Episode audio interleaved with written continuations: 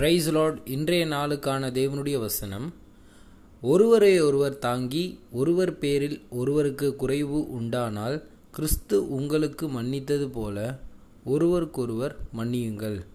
கொலோசியர் மூன்று பதிமூணு. என்ன? நாம் எல்லோரையும் மன்னிக்கக்கூடியவர்களாக இருக்க வேண்டும். எப்போ? ஒருவர் பேரில் ஒருவர் குறைவுண்டானால் நாம் என்ன பண்ணோம்? அவங்கள மன்னித்து அவர்களை ஏற்றுக்கொள்ளக்கூடியவர்களாய் இருக்க வேண்டும்.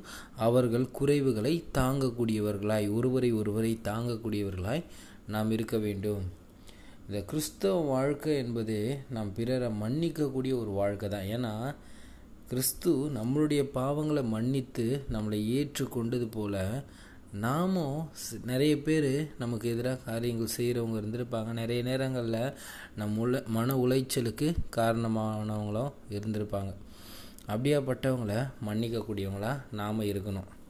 நம்ம மார்க்கு பதினொன்று இருபத்தஞ்சி இருபத்தாறு வசனங்களில் பார்க்குறோம் நீங்கள் நின்று ஜெபம் பண்ணும் பொழுது ஒருவன் பேரில் உங்களுக்கு யாதொரு யாதொரு குறைவு உண்டா இருக்குமானால் பரலோகத்தில் இருக்கிற உங்கள் பிதா உங்கள் தப்பிதங்களை உங்களுக்கு மன்னிக்கும்படி அதை குறையை